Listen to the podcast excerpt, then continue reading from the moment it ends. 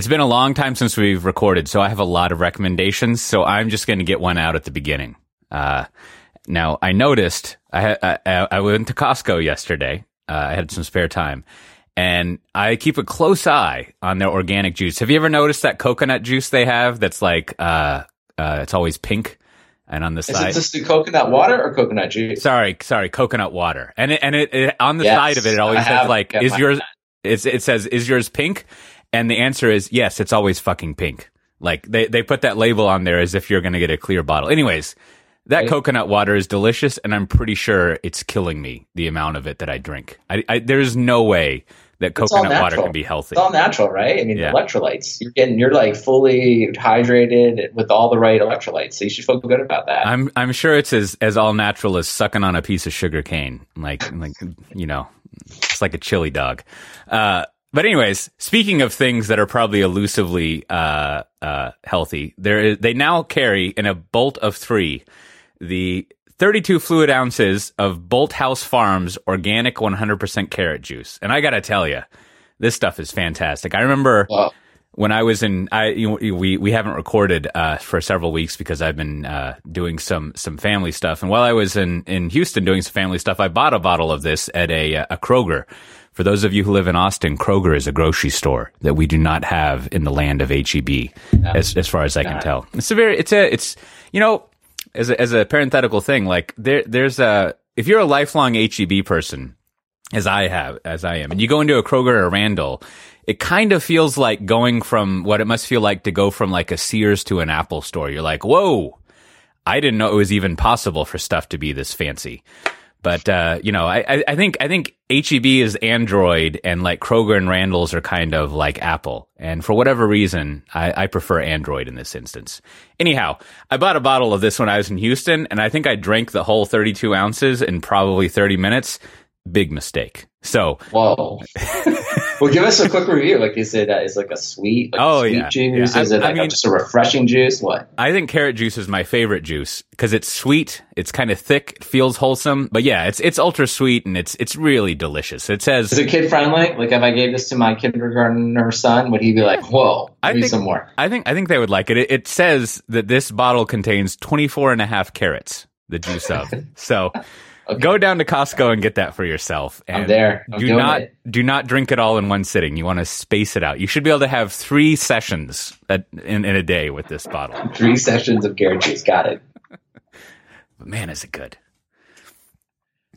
Well, excellent. Well, Cote, I think um, we have taken a little hiatus here for several reasons. And uh, Matt Ray, still down under. He was here in Austin. I think neither one of us actually saw him, which, Yeah. which is funny. And we then sent him back to Australia. Mhm. So he'll be back on next week. And as we, as loyal listeners know, Matt Ray does all the actual show prep. So without him, we are always left to figure out what we're going to talk about. And Yeah. today, I was thinking we need to talk about why somebody would take the plunge into work in product marketing and technical marketing. Because listeners of the show will know a few weeks ago we did an episode talking about your history, and I think we kind of left off. We left it as an inadvertent cliffhanger because we just ran out of time. Uh, but you were an analyst, I think, at Redmonk. And then you kind of took the turn back into the world of strategy and product marketing. And I thought it would be a good place for this this group of listeners to understand, like, why would you do that, and um, what you think of that experience. So, why don't you take us from there and say, you know, why did you ultimately leave being an analyst and, and rejoin corporate America? Sure. So so uh uh yeah, like I I- went back to listen to that episode to remember what I'd said. And first of all, there's there's two pieces of feedback. One, uh, I got to stop interrupting people because it's just annoying to listen to. Like I I I I have the sense of like I always have something I want to get out and I have to like say it. And uh, Kim, my wife, has trained me well to not be rude like that, but I need to do that to the rest of the world because it's difficult to listen to. But anyhow, uh, the other thing was as as I was as I was gently rebuked by James Governor, they actually did do a fair amount of managing of me. I mean, I, I, I or, or I should I shouldn't say a fair amount. There was actually management that was occurring. But it was so good that you didn't really notice it. That's yeah, yeah, yeah. I mean, and, and and I think more more appropriately, the point I was trying to make is that the the management style that they had, and that I've subsequently had, or I should say that I subsequently like to to have is um, that they basically just set me up to manage myself with very little guidance uh, because they they kind of they kind of gave me the principles of what I needed to do and just let me you know run wild. So you know I was being hyperbolic. Anyhow, so back back to the we kind of left off in the RedMonk job and i think this directly leads into your question because before i was i was doing the RedMonk job i didn't really have much of a notion of of marketing or anything like that uh, and and really uh, I think I, what, what you find out in the analyst world is you have you have two customers. Well, you have like three. You have let's say three customers. One, there's like the financial world that you're writing to and doing things for, which is uh, you know uh, people who are trying to evaluate companies and their performance and how industries are performing. And so you like, you help inform them about the industry, hence the term industry analyst. And then two, you're working with what they call end users or buyers or customers, people who are buying IT and services. And they're basically interested in reviews, like a consumer report style thing for enterprise IT. And then also advice about what to do with it. Sort of like, uh, if you imagine, if you imagine, uh, for the enterprise architect and above, if there was an O'Reilly book publishing house, like to some extent they have analysts help them with that. And then third, uh, you do a lot of work for vendors, which basically is uh, informing a little bit of their product management. Most vendors are, I would say, smarter about what's going on with their products than most analysts are. Usually, the smaller the company, the better they are about knowing what's happening. But they often need lots of help, like figuring out their marketing and basically how to tell their story and explain what they do. And so, at Red Monk, we mostly serviced, let's say, mostly the, at least when I was there, a lot of the third category, a lot of vendor work. Because basically, uh, and I don't know what they do currently, but they, they didn't really charge for the second type. There were enterprises that we would have commercial engagements with, but most of it was just like the whole point of having free blogs and talking with people was that you kind of just, at least from my estimation, you sort of like give up on that market and and and uh, you basically aggregate all those people and you work with them for free. So I ended up doing a lot of work uh, with vendors, and and Red Monk was very uh, very good at walking the line between what people call pay for play, which is an interesting side conversation to have what that actually means and looks like. And and just being generally helpful to, to marketers and and as I as I was saying like some of the advice that uh, that Stephen O'Grady gave me was that like you're being paid to pay people what you think. And so in a marketing context, early on in Red Monk, what that amounted to was basically, uh, and I remember you and I used to talk about this, right? Like you need to, uh, one thing that would be interesting would be to be like the, the Blackwell of, of the IT world, which is to say, you need to be a critic of all this IT marketing and tell people if you think it's believable and how they could better phrase it and if it's good or bad. And so from that stance, like a lot of the, the, the work, not all of it, but a lot of the work that I would do at Red Monk was, um, helping people tweak and think about how they talked about themselves and how they overall did marketing. And it was not only like, um, content marketing and not only like brand marketing, but also subtler things like positioning and how to find developers to talk to and who your market was and how that bleeds back in, into product and things like that. So, I'd never really so done, that, done all of that. I was gonna say on that, Cote, I think that's that's a good, you know, like essence of uh, you know something I think you and I sometimes talk about, like product market fit, right? Which is like famous Marc Andreessen article, which I think it comes down to just really oversimplified is like building products and growing markets that solve you know need user needs in an, an, impressive way that users are going to go talk about, right? So I think as an analyst, one of the things I've often wondered, right, is analysts are, if you will, often, and they often complain about this, they're subjected to like hundreds, thousands of power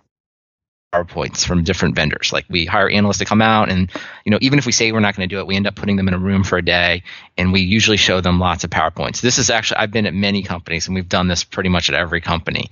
And what's interesting about that, I think, um, while it may be hard for an analyst to, you know, to endure is if you if you're seeing all these presentations from all of these different vendors, inevitably I must think an analyst is like, well, uh, you know, they're all just the same. or there or this one vendor really sticks out, but none of you know what I mean. There's like some kind yeah. of immediate cluster. You're like these guys are really have it, and none of these other guys really get it. So when you're in as an analyst, you know if that's true, like how do you kind of walk the line of like providing guidance to this vendor without you know being overly negative? Like hey totally. there's nothing new here and you know i don't think any of this is relevant and i doubt you're going to be successful. Like even if you're feeling that way like what do you say to your client at that point? Yeah, no, that, that's that's that's a that's a insightful question to ask because I remember uh, in the rare moments where I've managed analysts, uh, my uh, my complaints of them basically amount boil down to what you were just saying is like you gotta you, you can't just tell everyone that they're shit right? like, and, and I mean, that gets to the second thing that, that happened a lot at Red Monk and over time it happens is, um, as you're saying, like you, you sit through a lot of marketing and a lot of stuff. And I think this is analogous to when I, um, when I, when I've, I think it's pretty much all of them. When I read about lots of the writers that I admire, the characteristic you find about them is they're really good at writing, but as William Gibson put it, they're expert readers. Like they read everything all the time, constantly for decades. And so they have themselves been exposed a lot to the thing that they're creating. And if you think about it, what you were just outlining is like after several years, and I was an analyst for eight years, I think over the two firms I worked at. Just think of the sheer volume of marketing content that you encounter. And not only marketing content, but uh, strategic thinking and product thinking. Like you, you see everything. So you have an appreciation of the thing being created. So, um, once your head is full of all that, um, there are traps you can fall into, like you were just saying, is like, what's the new thing here? This is all a bunch of bullshit. And so one, it's good. You, you, you develop this bullshit thing, right? Like, oh, I've seen this movie three times before. And like, I've even seen people, the tone that people use and how they talk about it. And I know the questions to ask to see if this is genuine or if you just cut and pasted this off of the internet. I guess it would be copy and paste. Um, and so, yeah, what you have to do is is in order to not come off as an asshole analyst, which uh, a lot of them do, kind of smug and like all knowing and and all of that kind of stuff, mostly just smug. You have to give people the benefit of the doubt where you're more like, and this sounds pedantic, but you're more training the marketing people and, and giving them a history lesson on how things are going and how what they want to do kind of can both be uh, spoken of in slides in a way that's convincing. It may be the same old stuff, but it might be convincing.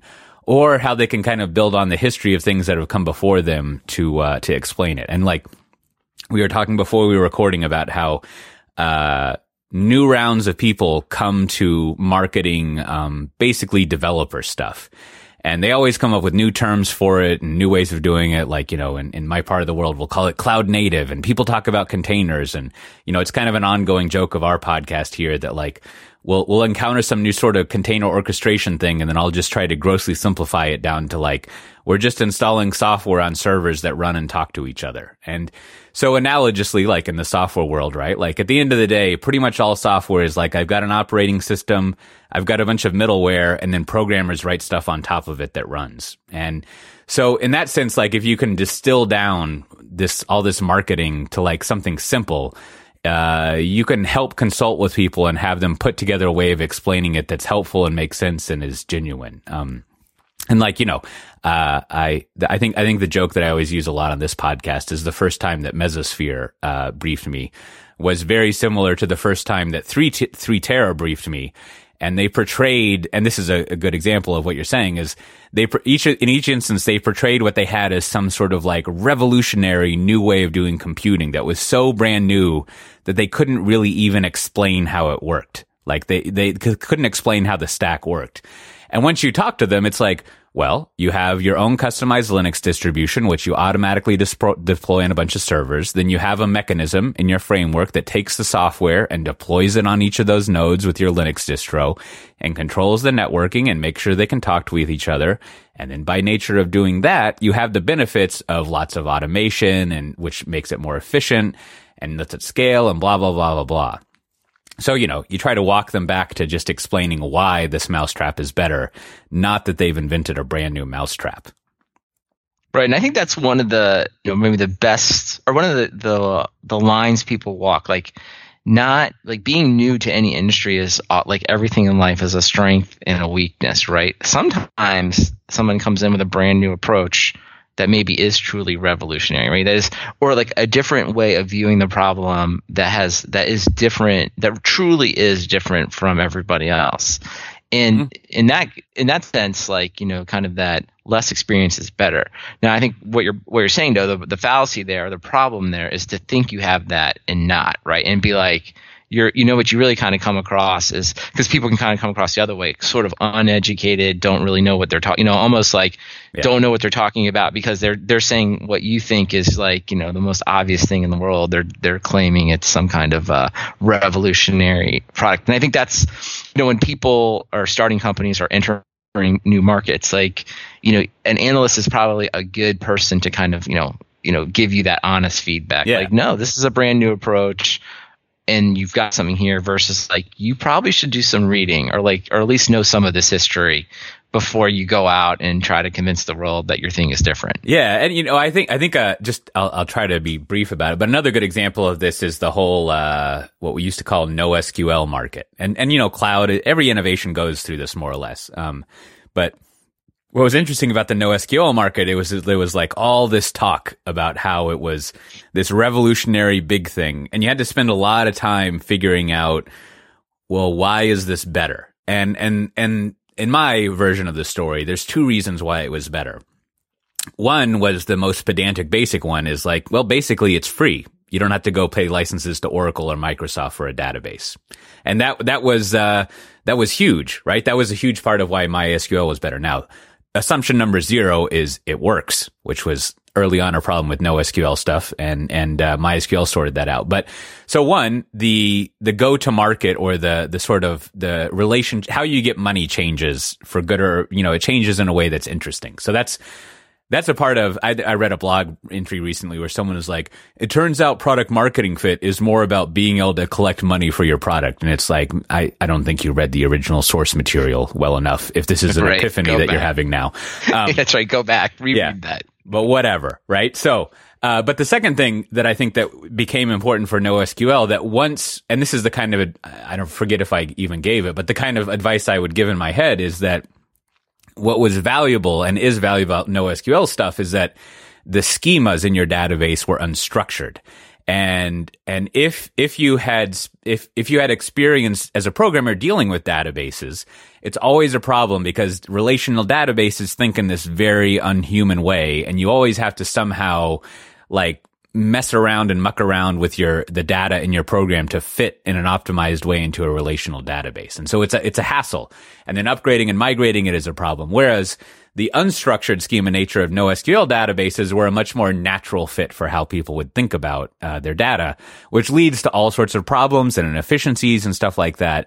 But essentially what it means is the benefit that you get is your programmers, uh, have, they don't have to spend so much time dealing with relation, the, the cognitive dissonance of relational databases, which does all sorts of things, right? So it's these new capabilities that you get. And so I think if you explain things in that, in that way, as new innovations come along, here are the new capabilities you get. And if you're interested why you get those capabilities, that's a lot more convincing than like, you know, the razzle dazzle of like, this is a revolutionary approach and blah, blah, blah. And that's a lot of what, um, I think, especially when I was at RedMonk and, and at 451, we would drive people more towards is like, just let's stop on slide number three there. And I want you to just like pragmatically explain why this is going to be better rather than focusing on like the, the razzmatazz has of it.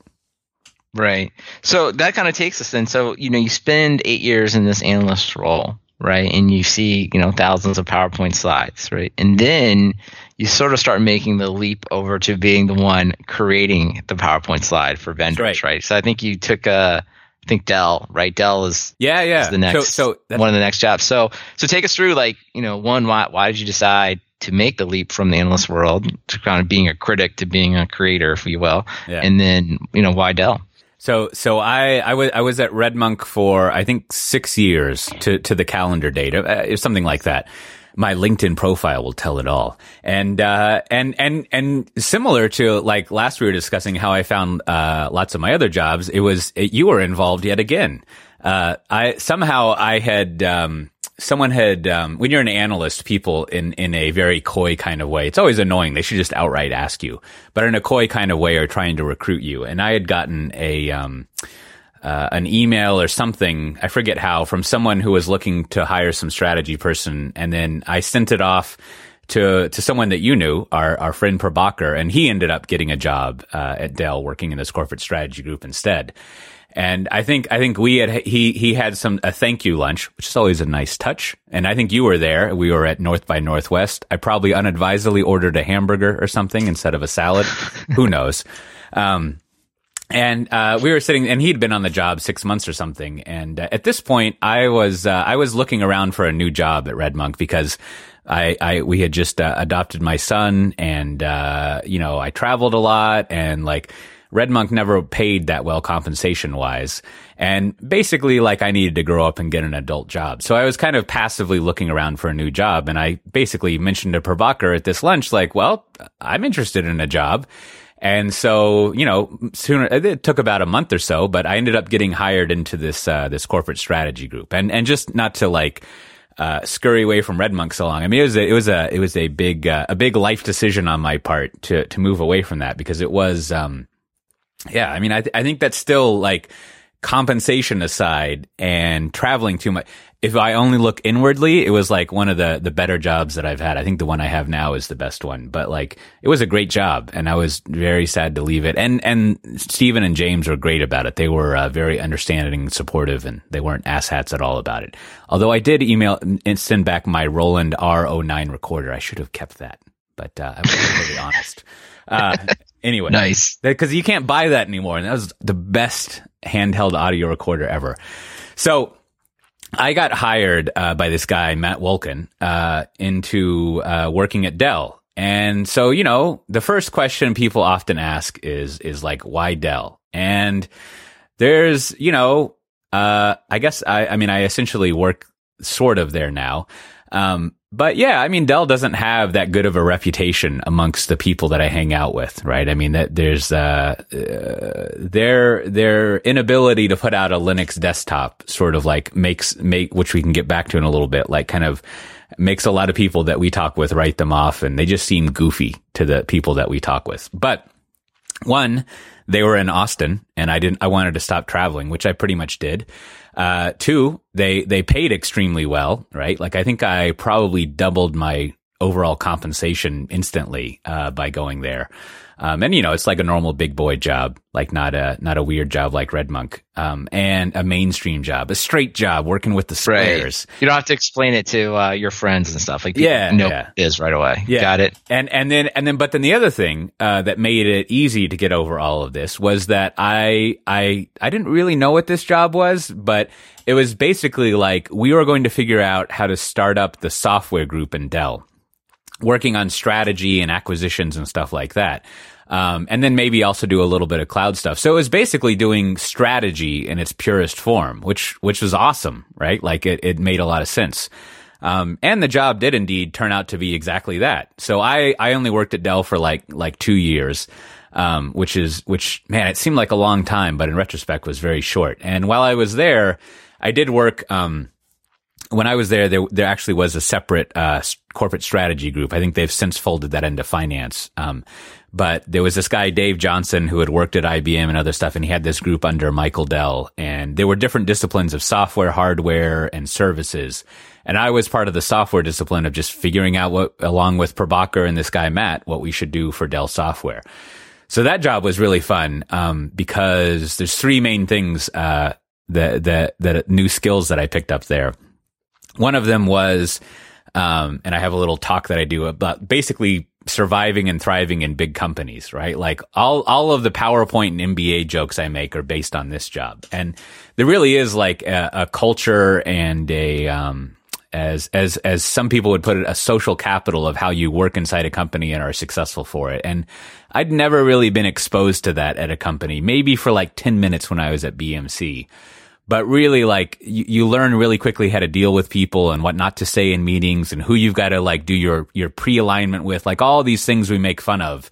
And you learn how they're valuable and how to do them. And that that was that was pretty interesting. And then second um you learn about how the internals of a vendor operate um, and what their business is like and how they function and all of the stuff that you don't really get from the outside. Uh, and, and part of that is, is understanding kind of the dynamics of the software industry, though, you know, I, I think I had a good handle of that from the analyst world. But another part of that is I had access to all the other analyst stuff, which was, it's interesting. It was interesting to go read Gartner and Forrester and IDC and to talk with them and see how other analysts operate. But then third, because there was a lot of uh, mergers and acquisitions or M and A involved, I got involved in a lot of those kinds of projects. Right. With so you get some time with, uh, in, I was gonna say the investment bankers, right? That's yeah. Another like Ex- community. Exactly. Yeah, yeah. So like we would, you know, internally you have your own iBankers, uh, who are the uh, I forget how we, we we would call them. They weren't corporate strategy people. They were corporate development, corp dev. Right. And corp they dev, yeah. they they were like straight up like MBA types who were masters at Excel and could put together deals and stuff like that. And then you work with sort of like some external iBankers. But what's most interesting is when you get together with a meeting who's basically a company that's shopping themselves around and you're in the big boardroom with the bottled water and the, the catered lunch and you're kind of going over their deal deck and, and their book and they're trying to convince you of like how they, what the kind of company they are and why they would fit into your business and all of that. And I don't know. It's just an interesting side of the world. Yeah, I think you know. I think you know the audience would be interested in hearing like what. So because I I think of it like a lot of times people say sell side buy side. Like you know, investment banking is obviously lumped together a lot, and I think what people often don't understand about it is like the people working at investment banks are largely salespeople, right? They come totally. in with very beautiful presentations, really the best presentations you've ever seen. I, I mean, you're just like, yeah. you have never seen PowerPoint like this. And you're like, wow, I wish I could create this PowerPoint.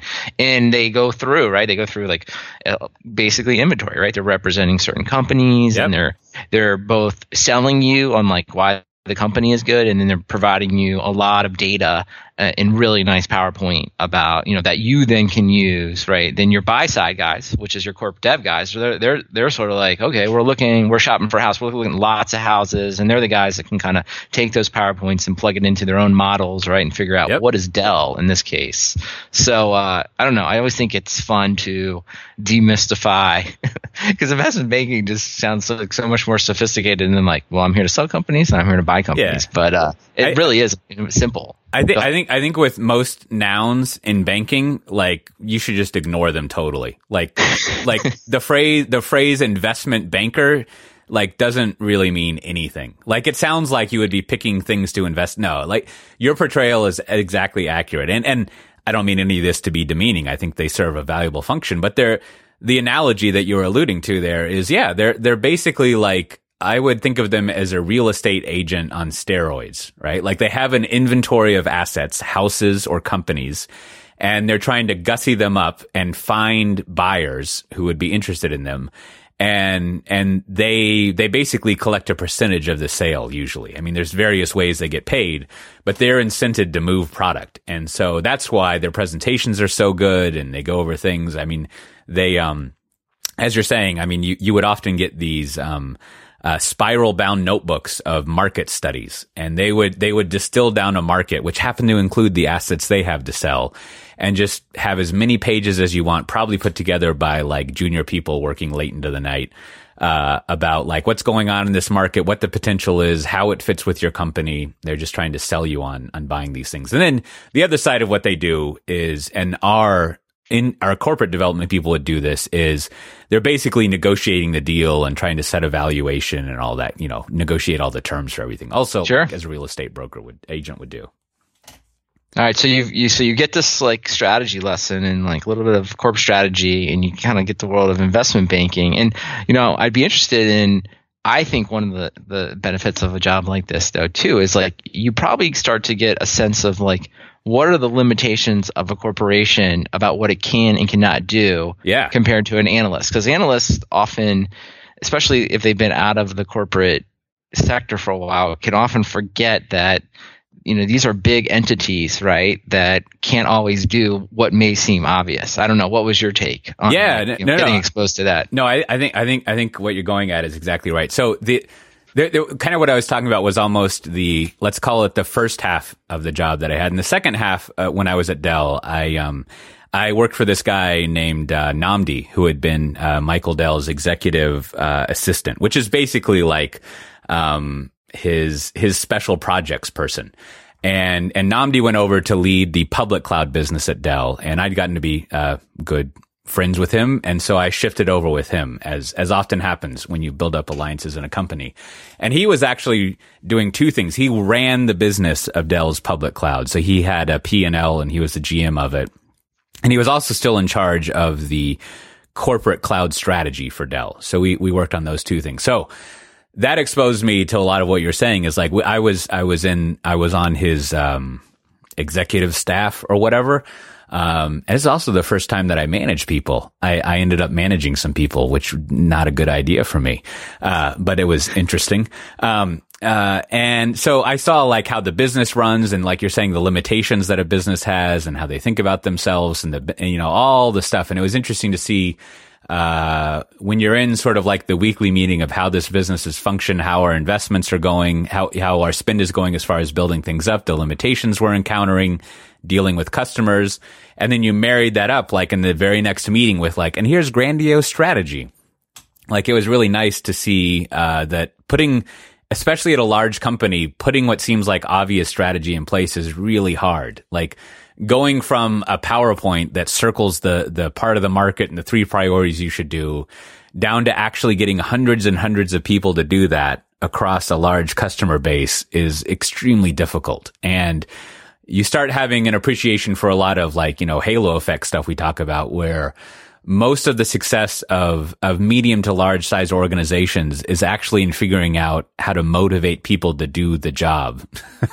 and, right. and, and also, uh, and the, and the first thing of that is making sure that you have good communication with all the middle management and that they believe in you and trust you and want to do things. And we would have both of those in this situation, right? Like things would come and go as far as, uh, the frozen middle or the thawed middle or things like that. And you went, I mean, I'm being a little vague because whenever you're working for a, a vendor, like you don't want to reveal too much about what you've done with them, but like, you know, you get exposed to like all the stuff that I make fun of and, and, comment on and how the chief thing that's important is, is when you move out of a strategy role is like, what's actually, what can you actually accomplish and what can we actually do with the assets that you have? And to sum up, like, you really appreciate um, a lot of um, for whatever he has on his bad side, you appreciate people like Donald Rumsfeld, and you see that like this dude was probably an awesome large organizational manager. Because like a lot of what he says, like even one of his more famous things, right? Like you don't go to war with the army you want, you go to war with the army you have.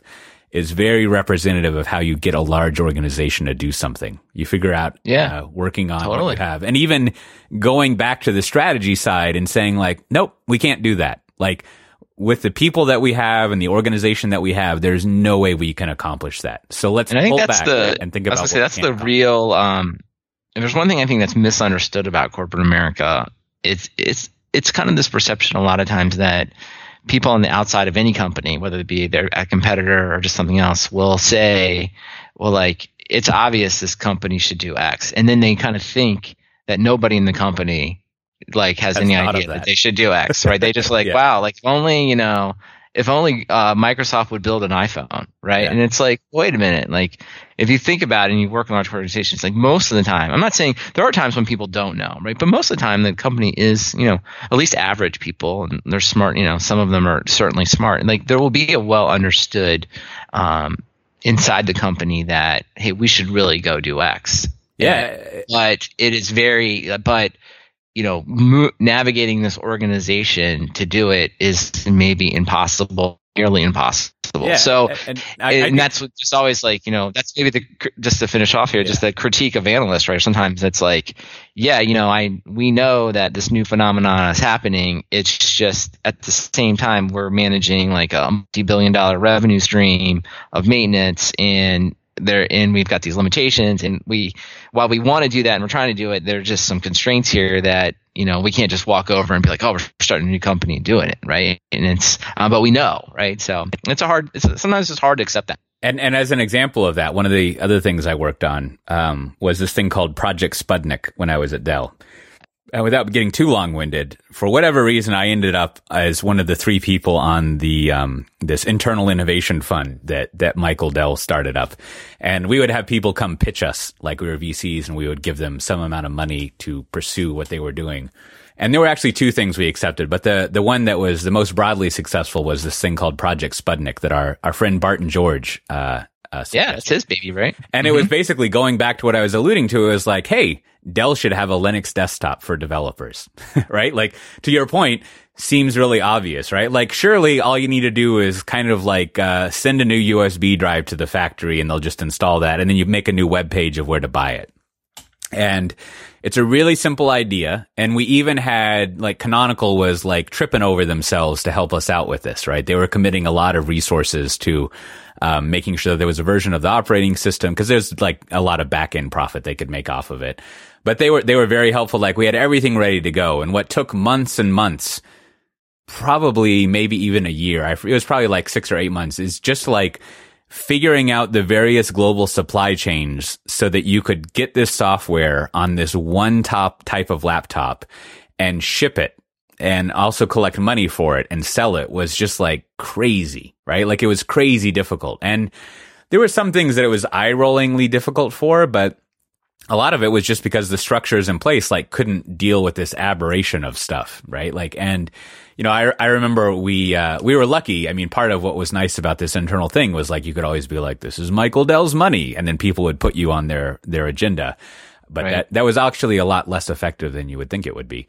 Um, yeah, because people hear that all the time. Yeah, right. Exactly, I mean, the, exactly. the, quoting the executive who's not in the room, yeah, that executive yeah. once I'm done is maybe like the most overused yeah, thing in corporate America. You know, what, what you have to do is have the executive either be in the room or send someone an email. Like just, exactly. Just invoking them is not useful. But, you know, I remember we would, I, at one point, uh, you know, we were in the meeting where they were determining among many other things, which stickers would be on the, the, the palm rests of laptops, which on one hand was really depressing just because no one likes those stickers. And then two, it was almost like, oh my God, I'm in the machine, right? Like it was, it was kind of an awesome moment of like, I, this is the thing. Yeah, like, this Co- is how it goes, right? At Costco's mm-hmm. worldwide over the next six months, I was in the meeting where it was decided which stickers would be there. Um, yep. but, but yeah, so, so like you have to go through all these things of like, like at, at, to, to wrap up the story, I remember at first, the only way, because of whatever weird ERP stuff, the only way you could buy the laptop was if you somehow found the small business page in Europe or something and you could go buy the laptop for the first few months. And it was just it was just really weird because you know you've got like taxing and all this stuff that you have to set up. But eventually project because and barton did most of this work i just kind of tagged along uh, and and suggested to him how to make better slides but you, event nowadays it's a full-fledged product and you can buy it globally and anywhere but it took it took a couple years to actually get that done which and now, thankfully, they have it, but it kind of points to the thing you're saying is like getting something done in a large organization uh, takes time. Yeah, and you know this is where you know my my favorite um, you know outsider comment, and I've been guilty of making it, but it's the it's just the funniest and most often when used is someone saying about another another website,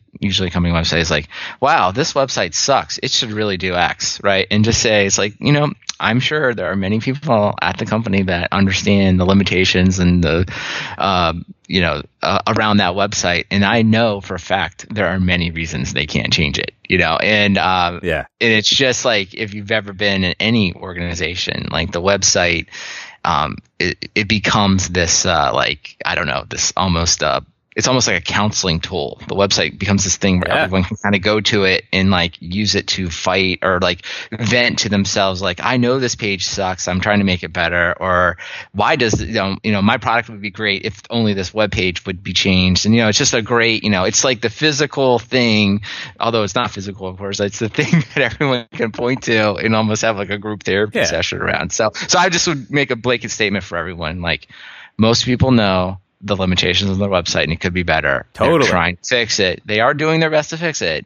Yeah, no, that, that's that's probably won't be fixed in the amount of time that you think it should be fixed. Yeah, that's a good example. It makes me think of two things. One, like the opposite uh, of that, a website that you can always change to match your needs is is a- almost equally as worse. Like a, a while ago, there was a uh, Austin startup here in the systems management space, and their CEO was reviled because he would go in at night. I should say they to mask the gender, but he would he would go in at night and just change the website all of a sudden, and so people would come in the next day and be like, "Oh, so now this is what we're doing." Um, and so you know, I think I think another thing is you know I was talking about using like smoke as a sort of signal, so to speak, of what's going on. Like, I I think it is marginally fair when you look at a tech company to kind of evaluate their website holistically as a sign of how how much they have their shit together with respect to as a group understanding what their strategy and their purpose is, right? Like if you go to a website and you're kind of like I still have no idea what this company does.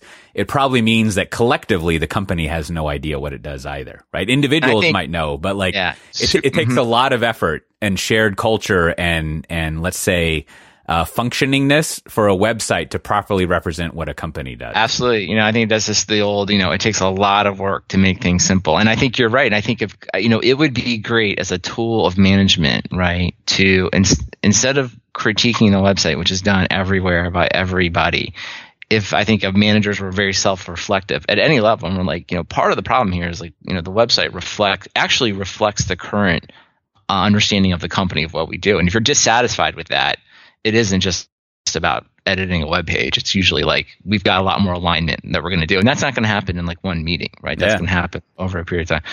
Well, Cote, hey, listen, we as usual we're out of time. We didn't get quite to the end, so we're gonna leave this as an open-ended cliffhanger for those following along in the Cote episodes. The next time we do this, Cote, we'll, we will we will talk the plunge from strategy into uh, technical marketing. Mm. Um, but we'll leave that, you know, out there so people know to come back and listen.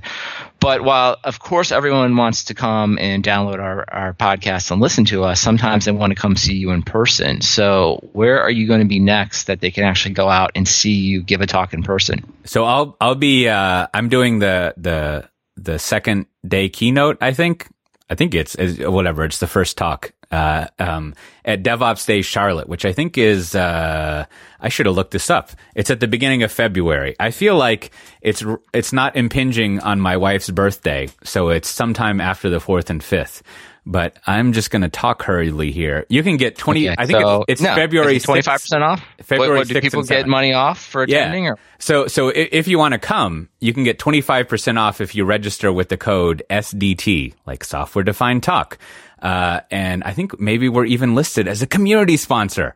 But uh, I believe they repealed that law about which toilet you have to use. So they don't have that going anymore. And if they did, then just be careful that you don't get prosecuted if you end up going and always check, does this bathroom have urinals? Then you can figure out which one it is. That's the, that's the heuristic that I use. Magic. Yeah. All right. Well, you know, always, all kinds of talks, all, all kinds of tips here on software defined talk. Yeah. Right, well, and, and, I think, I think the talk I'll be giving there is the, my, my 2017 version of the talk called, uh, not actually a DevOps talk, which I haven't put together yet. But yeah, you just go to, de- you know, go to the devopsdays.org and click on Charlotte and then you can register with 25% off if you use the code SDT.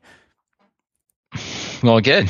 All right. Well, and um, on today, I'm going to go ahead and just transition directly into my, my, own recommendations. We've been away for a while, so I actually have a bunch of recommendations, but I'm going to try to queue them up uh, for the next few episodes because as we get back into our weekly recording cycle. But I thought today I would give two different ones. One is a, a plug for a, a, colleague of mine.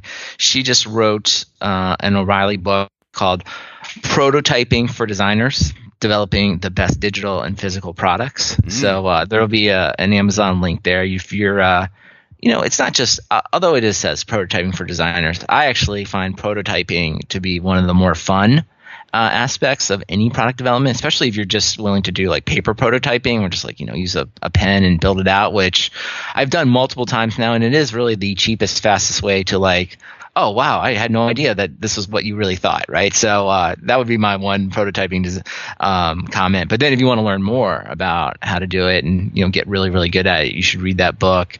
It's an O'Reilly book. It has uh, some kind of animal on uh, on it. My uh, the author, she told me, I was like, well, how do they pick the animals? And so she told me the story that for a while O'Reilly picked like endangered animals, but then there was like they ran out. So now like there's a whole process you go through. Like you submit the animals you want, yeah. and then they like they they had to figure it out. So uh, so I guess maybe if for everyone writing an O'Reilly book, like make sure to write your book before they run out of animals. I don't know when that's gonna happen, but there is some finite limit. So get they'll on have that. To, they'll have to start moving on to like uh, sea slugs.